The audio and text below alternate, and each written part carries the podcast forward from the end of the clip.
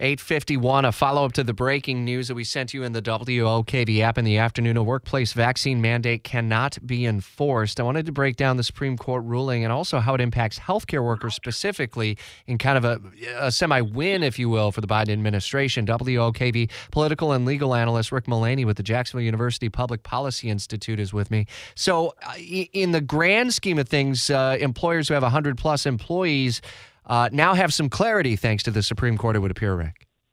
Well, they do, Rich, and that's with respect to federal power and federal agencies.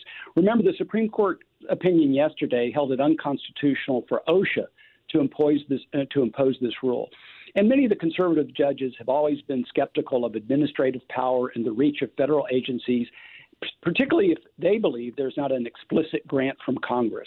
And so this was a limitation there. However, for companies still have the authority to have private companies of over 100 employees can still impose a vaccine mandate. And of course, local and state governments have far, far broader power. So in looking at yesterday's Supreme Court opinion, keep in mind the distinction, of course, between the exercise of federal authority versus the exercise of local authority or state authority or a private company exercising its own decision. Yesterday's decision in OSHA said it was unconstitutional. When it came to healthcare, hospitals and healthcare workers, a different opinion. Why is that a different opinion specifically? A couple different reasons. One is federal money. You have federal dollars going to hospitals and to healthcare facilities for Medicare and Medicaid patients, billions of dollars actually, and that funding is one piece of it. The second piece is that the legislation from Congress itself and the regulatory scheme is far more related to protecting Medicare patients and the environment and preventing contagious diseases from spreading. And many of the judges felt the statutory scheme was much, much closer. And, of course, there was the federal money. So there was a strong distinction drawn there, and the court, by a 5-4 opinion, upheld the HHS, the Human Health Services Secretary's rule, imposing a vaccine mandate when it came to hospitals and healthcare facilities that receive Medicare and Medicaid funding. So can you envision a scenario where the Biden White House takes another bite of the apple here for private companies with 100 or more, or even another number, or is this kind of done and it's up to an individual company or local government to make its own unique decision? This opinion of the U.S. Supreme Court is very significant, and basically it's the latter, Rich. This means that it will be local and state authority in this area.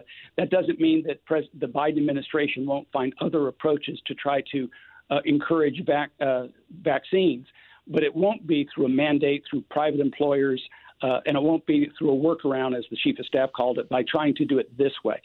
So I do not expect another bite at the apple or for the Biden administration to try this approach, but I do expect them to encourage people to get vaccinated and to do it in other ways. Obviously, Rick, this is a separate issue from other weighty cases, but as you look at the dynamics of this court and as it's beginning to take shape now with Amy Coney Barrett, do you have any initial takeaways on how we may see things evolve with future cases throughout the year?